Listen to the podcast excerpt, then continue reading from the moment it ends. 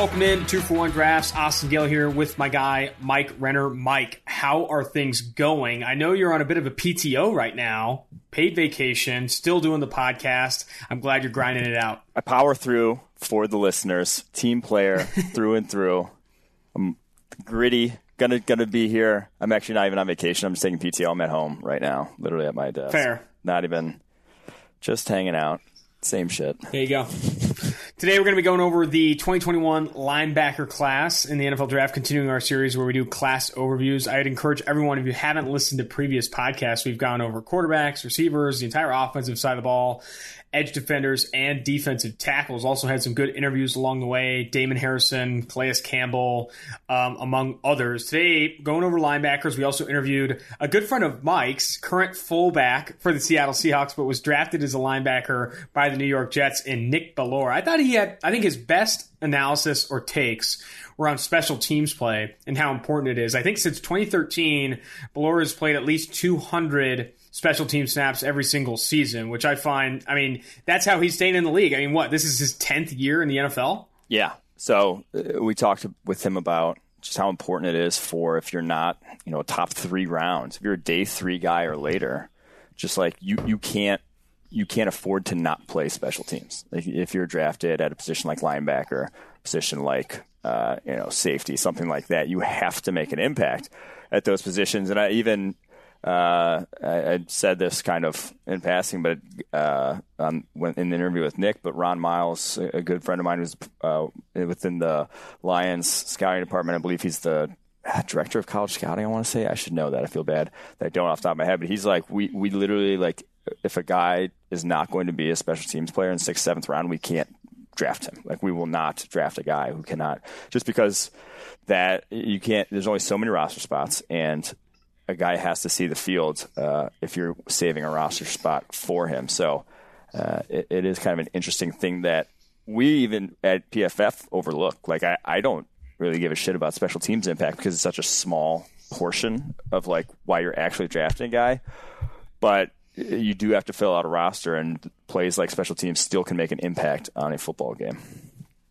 And he was even saying like backup running backs because him playing in Seattle, Travis Homer was a name that like he had to step up on special teams. And even though obviously Homer played primarily offense in college, you have to learn to tackle, you have to learn to play the fundamentals yeah. of special teams. And I thought it was, I mean, I really did think it was interesting because I do think in the scouting process and all of this, it gets overlooked overlooked a ton. Even though scouts, coaches, and obviously players prioritize it and yes. value it significantly. He also had a good story about Marshawn Lynch mm. and some high, pra- high, high, high praise for Chris Carson. There wasn't no, no, no one loves Chris Carson as much as Nick Bellore does, which I found very interesting. I encourage you to stay on the pod after the linebacker overview to listen to that one. All right, let's jump in to the cream of the crop of this class, the guy that everyone's calling the consensus number one linebacker. I think there's potential in some of these other guys challenging this spot, but honestly, Micah Parsons might be the bona fide linebacker one in 2021, the Penn State kid. No, there, there's no.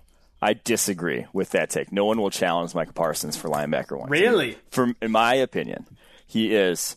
There are two guys I would call generational prospects in this class: Micah Parsons, Penei Sewell. At their respective positions, I don't think we've seen a guy like Sewell in probably like 20 years, at least 10 years. And I don't think we've seen a guy like Parsons since, I don't know, Patrick Willis. Like in terms of he's every single box, every single thing you want from a linebacker, like he has. He can do all those things. There's no like, oh, he's a little undersized, like, you know, Devin White. Devin Bush, they were just a little undersized. No, Micah Parsons 6'3", 245. Like that is ideal linebacker size. There's no oh he he's not quite that you know fast. He runs. He was seventh on Bruce Feldman's freaks list after his freshman year. He ran a four four three uh, at after in that spring last spring. So uh, there's a lot of things to like about his game. Second highest run defense grade we've ever given a linebacker as a true sophomore this past season. Can rush the passer. Like if, if he was just evaluated as an edge prospect, he might be the number one edge prospect in this class in terms of the way he can rush the passer. 91.3 pass rushing grade as a freshman, 86.8 this past year.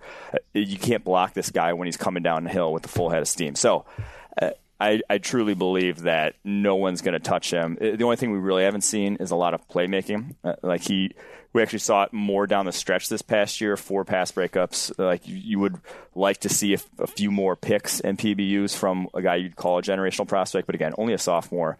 Doesn't have a single pick in his career, but uh, he has another year to make up for that.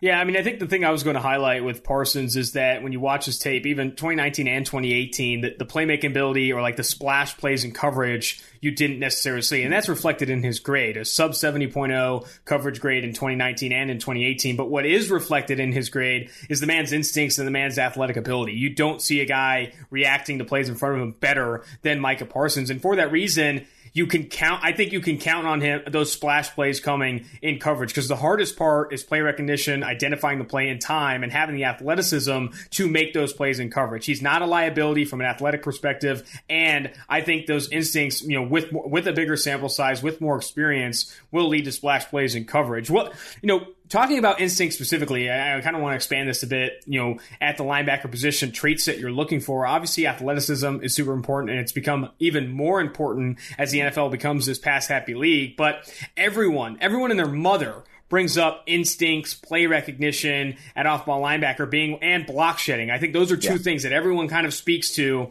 at the linebacker position that people want to see. And I think obviously Micah Parsons, I think you immediately see the ability, those instincts, and that block shedding. The instincts is one thing that I think we've 100% overrated though at the college level early on in the days of PFF. Absolutely. Because I mean, it, go ahead. It's something that's so e- it's easy to recognize, but it's also not necessarily translatable uh, scheme to scheme. Uh, like I- instincts and how quickly you can play is a big factor of one how comfortable you are in your scheme, and two like what you're asked to do. And we actually even touched on that with uh, Nick about you know how big the transition was, how how long did it take him before he felt comfortable in the scheme. Like that's such a big thing. He said some guys it takes them a while. Some guys just don't have it right away. And we talked about I brought up Devin White with that because he looked like a completely different player as last year at LSU in terms of his play speed and how quickly he recognized stuff to this past season with the Tampa Bay Bucks. Like it is a lot of it is just the amount you're put on that's put on your plate within the given scheme and that you're able to then you're already able to, to digest. And so you see guys play if they go to a simplistic scheme that's not asking them to do a lot in from a coverage perspective they look like completely different players at the NFL level. Deion Jones is the guy that comes to mind as the shining example of a guy we've just whiffed on because he had he was just all over the place at LSU in terms of like when he was asked to execute and you know, like read multiple different things at the same time. It just was slow, and being able to do that then gets to Atlanta where it's just cover three, same role, snap after snap, and all of a sudden like different player altogether. Uh, you know, not just from uh, uh purely like a production standpoint, but legitimately was a different player than what you saw at LSU. Uh, like he just was much much better of a player. So uh, there's a lot that goes into the linebacker position that uh, needs to be taken into account for, and I think that's why it's been just a difficult position to scout. And all the data we have says like don't draft linebackers in the first round. It's just tough to identify uh, the talented ones. Yeah, I mean that scheme dependence definitely. I mean speaks to that. I, I definitely think with Micah Parsons, maybe reel, reeling back my take that someone else can overtake him as linebacker one. M- my take on this is that there are linebackers, though, that maybe aren't being highly coveted right now that I think can move up the board with a good 2021 season. I kind of want to start with Dylan Moses, the Alabama linebacker that missed most of last year due to injury. This guy, I mean, we've talked about him a little bit. Former five star recruit, ran, I think, a 4 4 at an LSU camp at like 14, 13 years old and was offered by Nick Saban a, a, full scholarship right then and there. This guy is literally built different, was doing, you know, 300, 500 push-ups, push-ups a day to get through as an eighth grader. I mean, his dad has literally been building him in a lab. Talk about a guy that I think can really rise up boards with a full healthy season at Alabama. Yeah, honestly, I think just with his level of athleticism at his size, 6'3", 235, and he's probably going to run four, maybe sub four five. Like he might be in the four fours, jump like forty inches. He's just that level of athlete. He's probably going to go in the first round. Like guys like that don't last that long, and he's not. He hasn't been bad by any means uh, at, at, at Alabama, but he hasn't been like a playmaker, has not been a guy who works downhill consistently and has like all the things you necessarily want. But just with that level of athleticism and how good he is as a tackler, like in space, wraps up extremely well, plays on balance.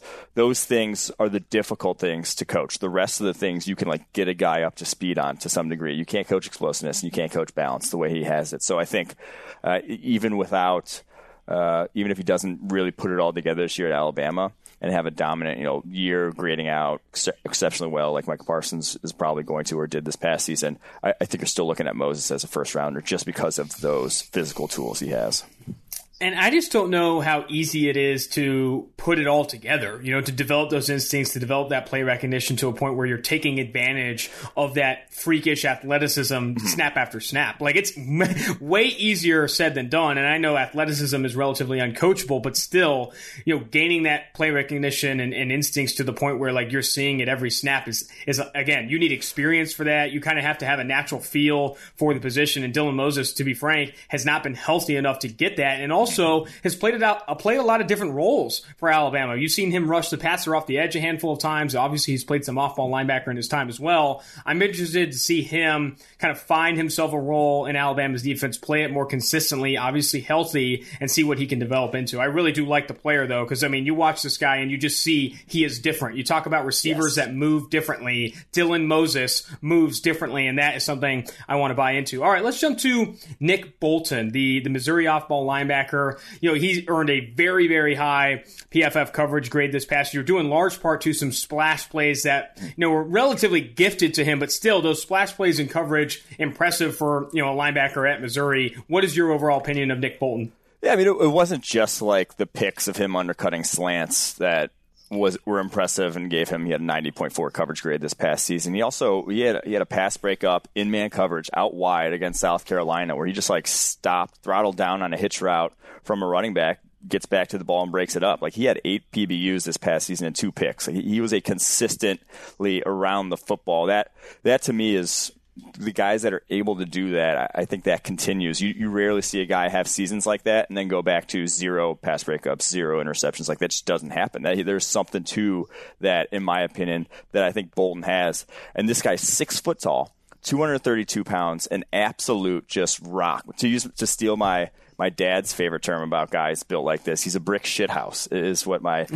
how my dad describes it. I don't even know what that means, uh, but he he says it, and it actually it sounds pretty cool. So I'll steal that one for him.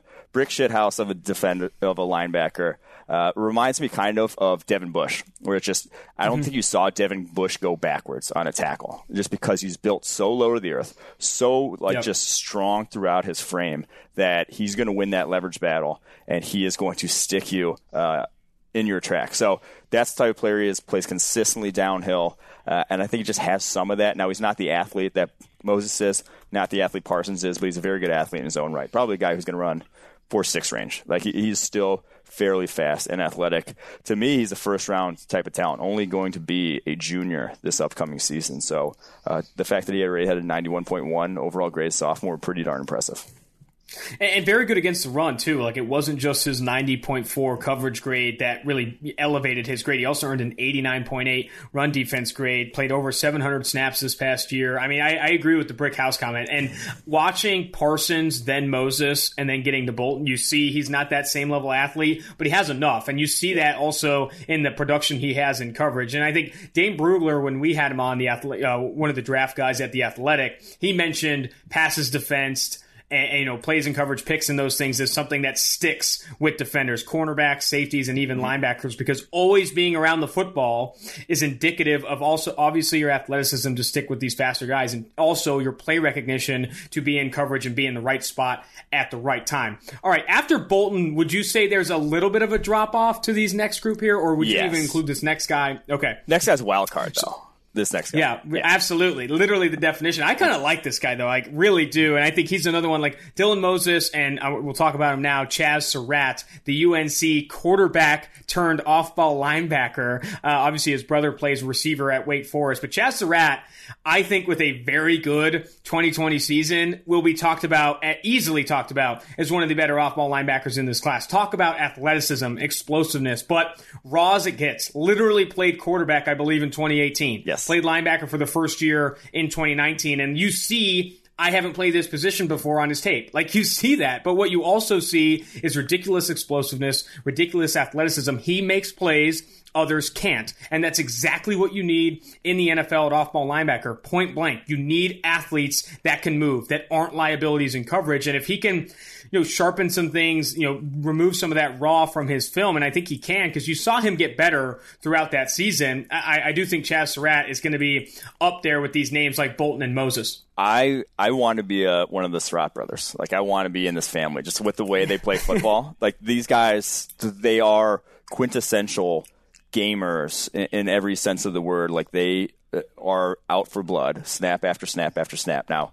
Chazz, the linebacker, is a little bit like a little bit out of control. I'll just say, like he's not, he doesn't have the finer Absolutely. points down of the linebacker position whatsoever.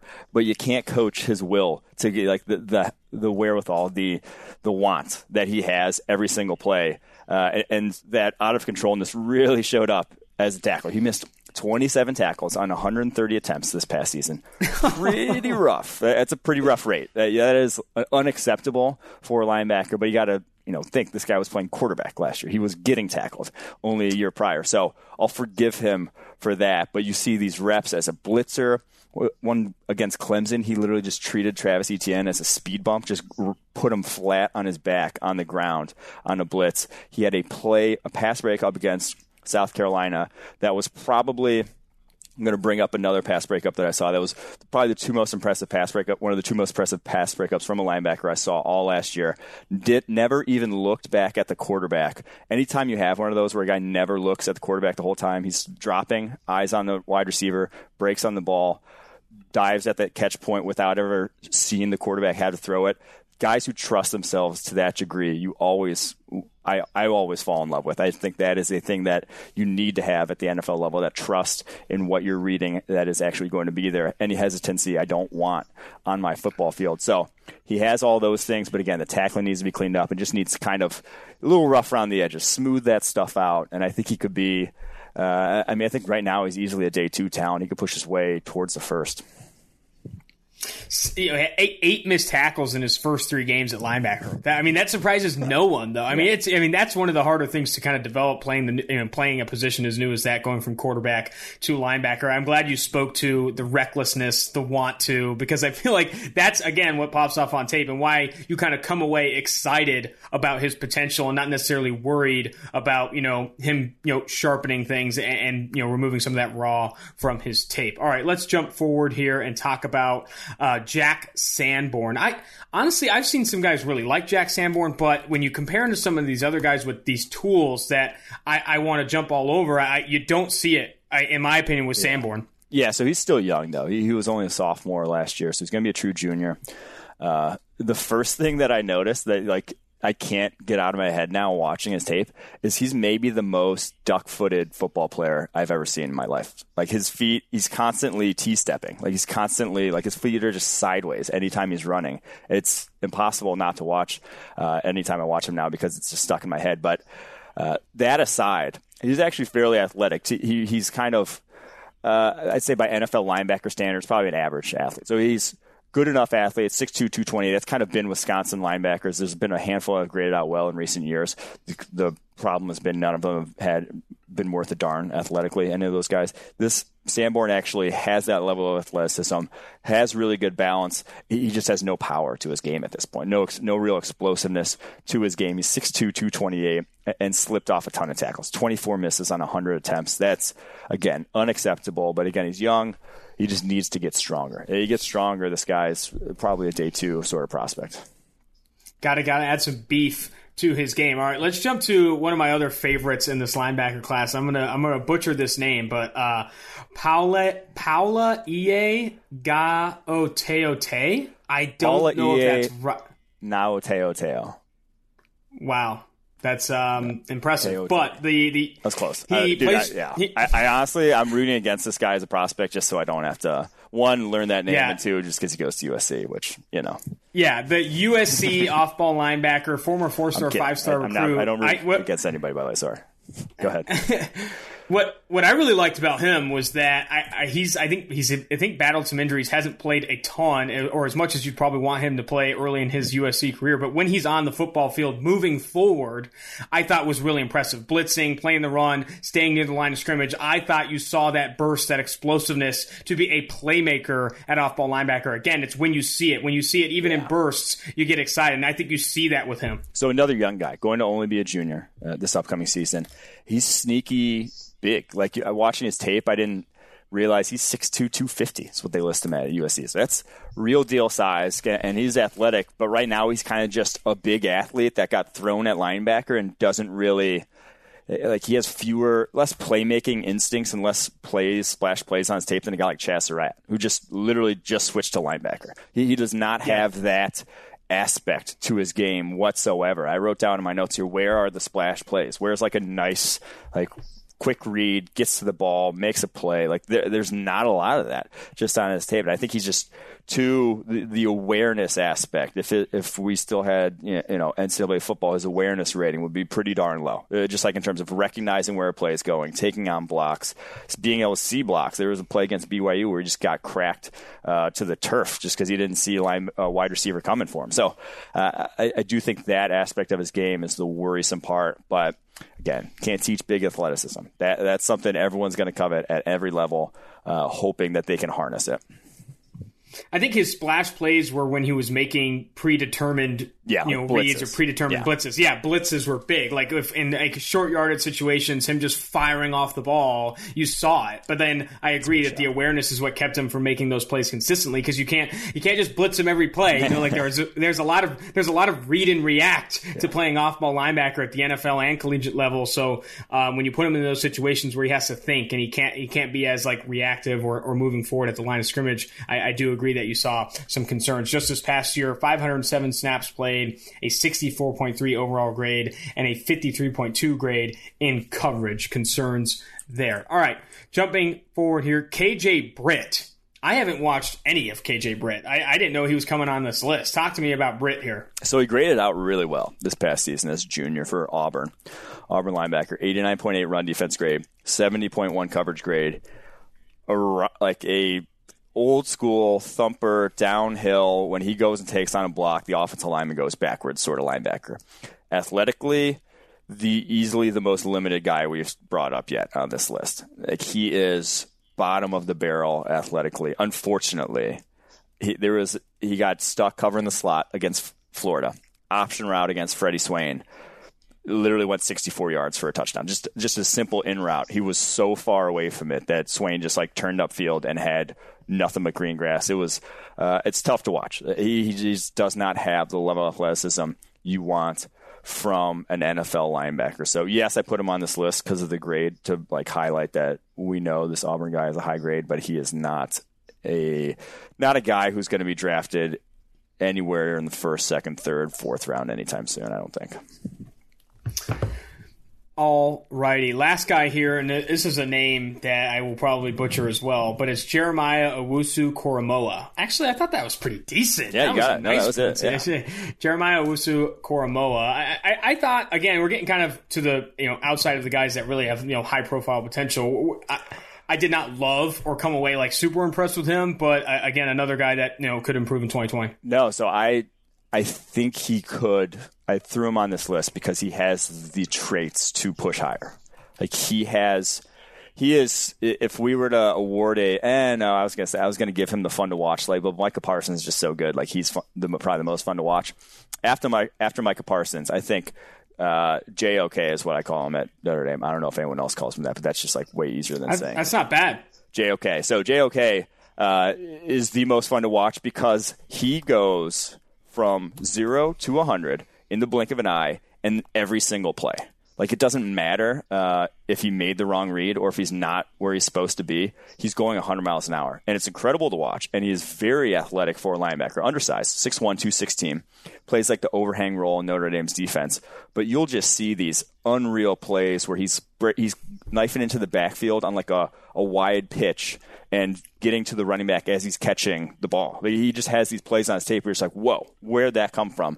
And then he'll be in the backfield also on a play action pass where he was not supposed to be in the backfield. And he's supposed to be in coverage. And you're like, well, what the hell is he doing? what is he looking at? So he, he is a guy who just is just out of control, like just too out of control at this point. Reminds me of West Virginia's David Long. If anyone listening remembers him, he was like a fourth rounder a couple years ago, where he just. I think he's. I think he still plays in the NFL. Yeah, I think, it's with the Titans. I think it's with the Titans. Uh, I, I, believe. Yep. Uh, I'm not 100 percent but yeah, he was just uh, just couldn't do anything not at full speed, and, and so he'll overrun plays. Uh, has some terrible mishaps on his tape, but then he had he'll have plays like there was this. This was the other pass breakup I referenced earlier when I was talking about Chazz Surratt. JOK had this pass breakup against Virginia Tech where they motion a guy across the line of scrimmage, and he was he's on the guy who's motioning across the line of scrimmage. And so he's running across the line of scrimmage. The ball is snapped. He ends up pick a tight end goes vertical on that side, he just picks up the tight end like seamlessly. No one else had the tight end. He picks him up, and like the quarterback thought he had an easy touchdown. It was in the red zone, like the 15 yard line. And JOK is just in the guy's hip pocket. I was, you just don't see a guy that's supposed to just mess you up with the motion like that. You don't see a guy seamlessly get to that ball the way he did. So he'll have plays like that uh, and alternate them with just some disasters. But those are the ones that make you think, hey, if like you just harness this because he's a really good athlete and can make uh, an impact on special teams as well. He did has at Notre Dame, so we'll see how he does this year. I have you know fingers crossed, high hopes for my boy. Thinking about this class overall after running through these first few, like I mean Moses, Surratt, Ga, Ga, Ga Na Ote Ote, and JOK and you're talking about guys that have these tools, these traits, these you know these like sp- like single plays where you're like, man, he has it, mm-hmm. but then you come out of it like he has to get so much better, he has to clean so much up before like you can play linebacker consistently and not be a liability. Because it is a position that as the NFL continues to play more 11 personnel, as the, you know you know tight ends get more receiver heavy like it is a position where you can be exposed. Like you can be highlighted as a liability and absolutely destroyed for big gains, you know, time after time. So that's why these guys that do have this athleticism and stuff, they need to kind of shore things up so they're not put in a position to lose. Um, that's going to do it for the linebackers we're going over right now. Obviously, some more to add to this list as we press forward towards the 2020 season. Hopefully, being that there is a 2020 season. But uh, until then, let's go ahead and jump to the interview with Nick Bellore. Joining the Two for One Drafts podcast is current Seattle Seahawks fullback, but also former linebacker. Played linebacker for the Fire Up Chips, Central Michigan, and also the New York Jets, and is a close friend of Mike, Nick Bellore. Thanks for coming on the pod. Guys, thanks for having me. Obviously, it's fucking dire times for you guys to have me as the voice of fullback NFL come on, but uh, I appreciate it. Of course, we tried for Luke Kuechly, we tried for some other guys, but uh, this is where we ended up. It's not that bad though, not dire straits. I wouldn't put it that way. But you're going uh, for a linebacker fullback conversion. I think I'm maybe your only choice. So uh, perfect. I think it's I think it's honestly perfect. Um, this is great. Um, all right, well, let's go ahead and kick off with this, man. I want to talk about obviously that trans, not necessarily talk about the transition yet, but you know playing linebacker Central Michigan, playing linebacker for the New York Jets, what do you think, you know, some of the bigger things were, like bigger learning curves were at the linebacker position? You know, I, I think the biggest thing is, um, you know, moving in initially, going right into Rex Ryan's defense. Uh, you know, there's a lot of moving parts and a lot of things you got to kind of, uh, you know, comprehend early on to play because, especially in a scheme like that, um, you know, kind of like what you know Mike Pettine is running. Uh, there's a lot of uh, you know interchangeability with guys where you have guys uh, that have to do different roles at different positions, blitzing. Everyone's got to be able to have a certain skill set. Um, so I think that is, and you know, I, I, think going from high school to college, college to pros is all kind of the same tier up, and it's the same learning curve. Um, you know, there's a lot less room to make mistakes. Guys are a lot bigger, a lot faster, and that kind of just keeps going as you progress through the levels. So we talk. This is a rookies and drafts focused podcast. So we talked a lot about rookies. And last year, Devin White for the Bucks, you could see him when he was on the field. Just the play speed with which he processed things and reacted was different from when he looked like at LSU. How long do you think it took you going from college to the NFL to feel like you were, I guess, like back in college, back to where you felt like you were seeing things and reacting at the level uh, you were back then? Yeah, I think it depends on the guy for sure. But, um, you know, I think everyone can point back to like a moment or so where they really kind of learned, uh, you know, this is different. I have to do things a little bit faster. I have to speed up my, my process of, uh, you know, seeing things. And I think guys, um, especially if they're able to play with older guys, are able to kind of like learn. You think you know how to study the game and and learn to see things, but um, unless you're really taught to study stuff the right way, uh, to know what to look at, even down to mm-hmm. that. Um, you know, I don't think you see guys progress that fast unless they have someone that's kind of, you know, like Luke Kuechly. Like I'm sure mm-hmm. playing with a guy like that, he's able to teach guys, uh, you know, discipline with their eyes, and that just makes guys appear faster than they may actually be, just because they see stuff faster. I, I want to talk about, and we talked a little bit about this with Snacks Harrison, talking about how even defensive linemen are getting smaller. And at the linebacker position, it's true as well. I mean, guys are, we talked to Drue Tranquill, Notre Dame was saying there were coaches that told him in the pre draft process that they're fine with him playing like 220, 215. Like they don't care how big you are anymore necessarily. What's your opinion of that? And like how the new like three down linebacker is closer to 240, 235 pounds than they are 250, 260? Yeah, I mean, I, I, think that's something. Obviously, I'm getting to be somewhat of a dinosaur now, going into my 10th year. And when I came in, you know, it was kind of like the thing to be 250, 260. Mm-hmm. And, um, you know, even at, at fullback now, like this year, I'm going to try to play 230, 235, which wow. I've been creeping up to, you know, 250 for the last couple of years. Um, obviously, I live in Chicago in the off season, so there's a lot to uh, eat and drink. So that never helps my weight. But um, I think it's it's obviously becoming all about speed now, and the, really like the thumping that you used to see. Uh, you know, all the guys that you know I started playing with were all. I mean, it, 250 was the weight you were at, and now I think you'd be hard pressed to find many guy, linebackers that are playing at over 240 um, yeah. which is hard to believe. A lot of guys, when you see them on the field, they appear a lot bigger than you know they actually are. A lot of guys are you know 230, 235 because there's really no need, especially with how you know passing dominant things have become. Uh, to have that extra size. And, you know, I think it trickles down to other position groups, but uh, really you can see it a linebacker versus what it used to be, you know, five, ten years ago. I want to get back to kind of your transition to the NFL. What was the difference in kind of, I guess, playbook size going from college to the pro? How much more do you have to know going into any given week compared to back when you were, you know, back at Central Michigan? Well, yeah, I, I think it was a it was a weird circumstance for me, and it will be a weird circumstance for rookies coming in this year because I mm-hmm. came in the year of the lockout, um, so there was no um, you know, we didn't have a playbook. We had no idea. The one, you know, saving thing for the rookies this year is we had Zoom meetings and they were able to kind of dig into it. But, you know, it depends team to team. And, you know, some defenses are way more complicated than others. But um, I would say it's just a lot more focused on, um, it's a lot more mental in the NFL than it is physical in terms of, uh, you know, throughout the week. Um, meetings and all that stuff is a lot more taxing and there's a lot more stuff you have to to learn and and uh, on top of that most linebackers that aren't you know day one starters they're going to be playing special teams and a lot of them have never done it in, in uh, college. So that's a whole nother element of stuff um, that they have to learn. And that's not only playbook stuff but just physical skills that they need to acquire that they may not have uh, you know been asked to do in college. Yeah, jumping off that special teams thing, how important was that when you got to the league? Because I I've talked with uh, uh, some guys around the NFL who are you know in scouting departments, player personnel, and they're like, if we draft a guy in the sixth, seventh round that can't play special teams, like that that's a waste of a draft pick because you have to if you're a later round guy you have to be able to see the field in some capacity so how much was that stressed when you entered the league yeah, I mean, it, I, it was huge with the Jets, and I knew that's why I was there. I had never done it before in the past, but really, it's just a collection of all the basic fundamentals of football.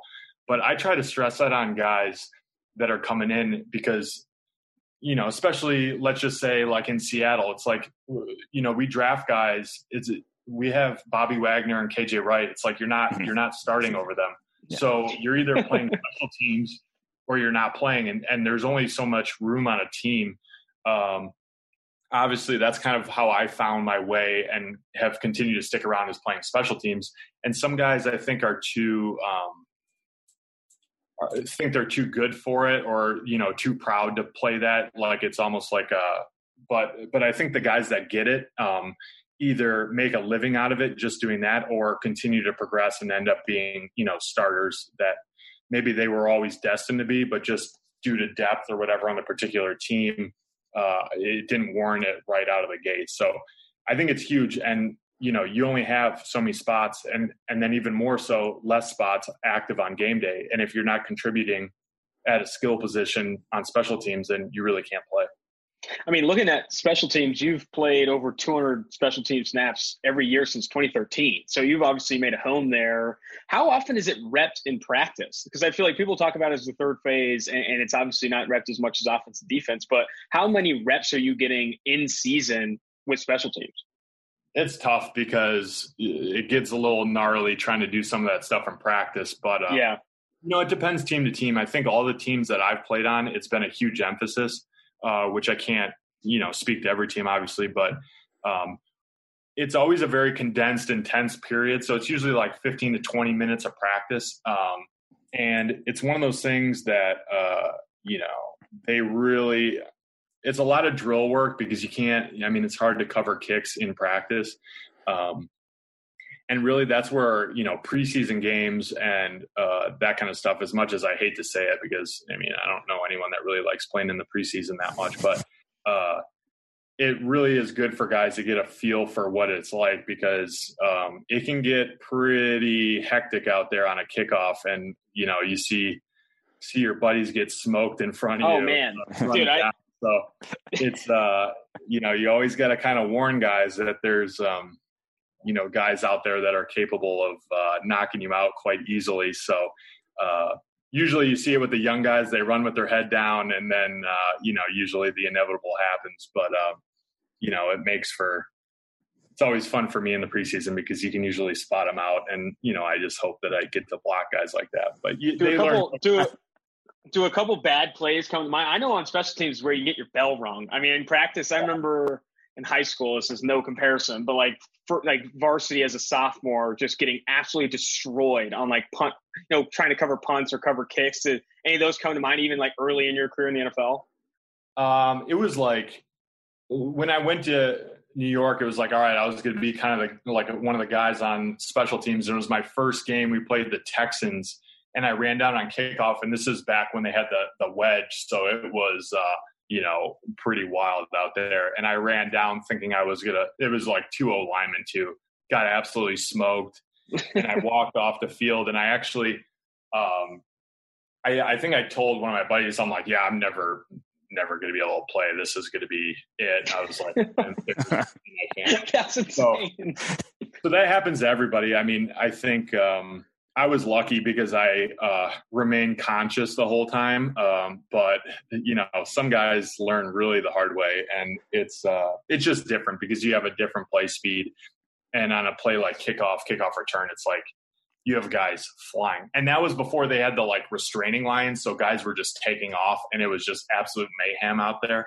Which I'm kind of glad that that uh, kind of got whittled down a bit, but um, yeah, I mean, I could think of something on every level where you, you know, you do something. I remember trying to tackle um, uh, Brandon Jacobs when he was really rolling with the Giants in the oh, preseason, oh, my rookie year, and I'm like, this guy's not. I mean, he weighed, and I, am like, this is not uh, something that I think I'll be able to do long term. But you kind of, you know, adjust and learn how to. Uh, you know, grab a guy's ankles instead of put your head on their thigh and uh, kind of adjust accordingly. So I know you guys have been having Zoom meetings and having some guest speakers over the course of the offseason. Any any good ones over the course here? Yeah, we had some good ones, and it's uh, it's funny in Seattle because like we can, I mean, like we can like record what happens, and because it's always like entertaining with Pete. Um, we had uh, Will Ferrell come on. He took his shirt off uh, that was hilarious. Um, had Steve Kerr come on and talk about when uh, MJ hit him in the face or whatever. This was during um, Last Dance. Last Dance, and then um, we always do like group uh, presentations, and it's kind of a competition, see who wins. And Russ got uh, Michael Jordan to come on, um, which was pretty funny. He was like in the middle of fishing. Uh, so he was like, "All right, let's wrap it up here. I got to go fish."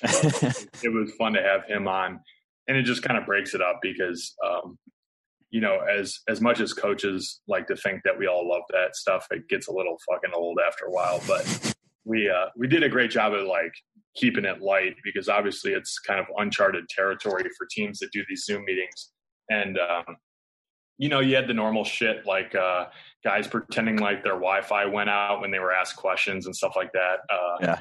But uh, it was uh, it was good. I mean, a lot of a lot of good guests and like funny little segments that we did in meetings do you, do you guys think with all this coronavirus stuff, do you feel like you'll be prepared going into the season? Like if they have a normal, say, obviously they've already canceled the Hall of Fame game, but say you have a normal preseason, do you feel like you as a team will be prepared compared to years prior?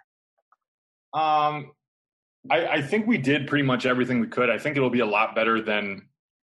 I mean, I guess it was, I didn't know any different, but when I came in, it was lockout. Uh, mm-hmm. It was. It seemed like pretty normal even though looking back, like I'm sure the veterans didn't do anything leading up to that. They were just at home the whole time. But I think this has been a little bit different just because we were able to do meetings. So it was some semblance of normal, uh, you know, off season programs. Mm-hmm. And, um, you know, I think it, as long as guys were able to kind of get to a place to work out at least a little bit, um, you know, I think I think we'll be be in decent shape. I think that's a misconception too. Like guys are this is not me i will say but guys are such good athletes like they can pretty much just like jump into it and be okay like we'll have to kind of ease into it a little bit just with i'm sure everyone will be petrified of injuries but um, you know i think most guys take care of their bodies enough or don't and don't need to that everyone will be fine I know it's been mostly Zoom meetings, and, and, you're probably not working with the linebackers a ton. But I know the Seattle Seahawks, you know, recently drafted a young stud at linebacker, in Jordyn Brooks. Have you gotten have had any conversations with him or talked to him at all?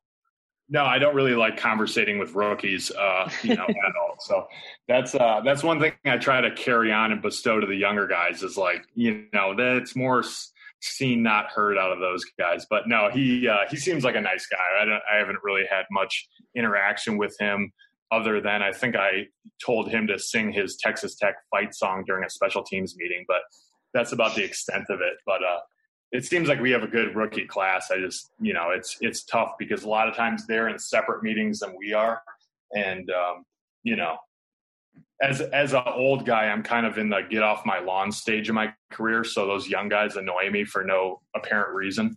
So I try to uh, keep my distance a little bit. Were you surprised they went linebacker with obviously like not much of a need at the position at the moment? Um, you know, I don't. I honestly like try not to pay attention to it at all because I just get infuriated if you know you get someone drafted at your position. position so I'm yeah. like, I'm pretty sure they're not going to draft a fullback in the first round. So I really hope they pick the Fair enough and and and kind of move on. But uh, that's always funny is like people ask her like, "Oh, are you excited to watch the draft?" And I was, fuck no, I'm not excited to watch a draft. It's like people lining up for uh for your job or whatever. But no, it's uh it'll be interesting. It seems I've heard good things and um you know, it seems like a real athletic dude that can uh should be able to play early. I want to get your opinion of the Seahawks backfield because I feel like a lot of people, you know, love Chris Carson. Obviously, started there in Seattle, but then Rashad Penny. I'm a San Diego State guy, big Rashad Penny fan, but even Travis Homer you know, contributed well. I mean, this past year, you know, talk to me about each of those guys and the strengths they bring.